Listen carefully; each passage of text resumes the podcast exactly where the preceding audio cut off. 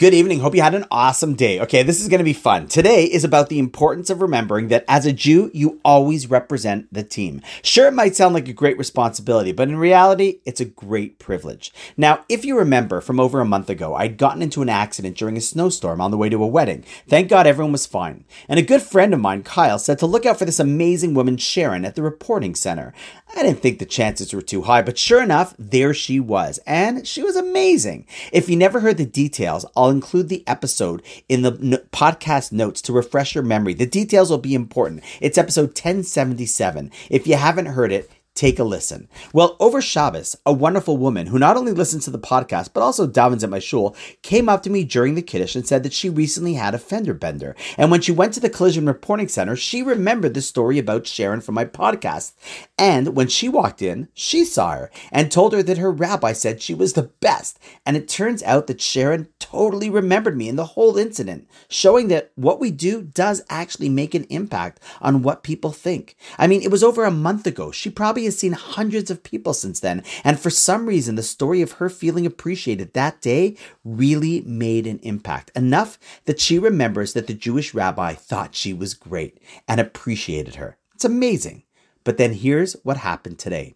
Today was the day that my car was finally ready to be picked up from the shop. There's apparently a backlog on parts, so it took longer. And as I was driving to pick up my car, I decided to stop at Tim Hortons to buy two coffee gift cards because I figured that they would really appreciate the thanks. And so I pulled up to my mechanics to get the car, which is right next door to the reporting center. And then I walked into the center looking for Sharon. However, I didn't see her. I asked one of the employees if she was in, and they said no. I was a little disappointed, as I wanted to thank her directly and make that little extra what's called Kiddush Hashem, which basically means making a good impression of what God-believing Jews do. We actually spoke about this way back in the beginning in episode ten, if you remember.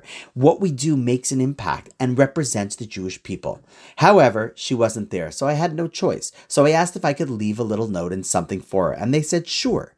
And just as I was about to do that, I heard "Rabbi" in an inquisitive voice and turned around to see not Sharon, but the other woman who had helped me that day, the one who had told me that unfortunately my car was in the wrong place. It wasn't good news at first. Now, if you recall, she was surprised that when she told me the bad news, I didn't start yelling at her or everyone. And she said it made an impact on her because most people that come in there are really upset and angry. And then she said, uh-oh, Rabbi, did you get into another accident? To which I said, no, I actually just came to drop off a little something to say thank you. And I told her I had Timmy's cards for Sharon with a note. And also I'd bought a second one for her. I just never knew her name, so I couldn't write anything on it. So I didn't make it out to her, but was hoping to see her. And sure enough, there she was. She was floored, in fact, speechless, and said that this has never happened. I handed her the two gift cards, which, as an aside, she will probably be confused by because they were made out for eighteen dollars each. She was probably like, what is eighteen? I only realized afterwards. The average person buys cards for ten, fifteen, twenty, twenty-five. Only Jews go eighteen, thirty-six, fifty-four, but whatever. Anyhow, she thanked me again. I said, I hope we never see each other again, that she shouldn't take it personally. And as we giggled, I walked out of the collision reporting center and could see her talking to her colleagues about what had just happened. And so now she had an awesome day. I had an awesome day. Maybe it inspired others to up their customer service efforts, and everyone will have an awesome day. And hopefully the Jewish people will have a few more fans out there as well.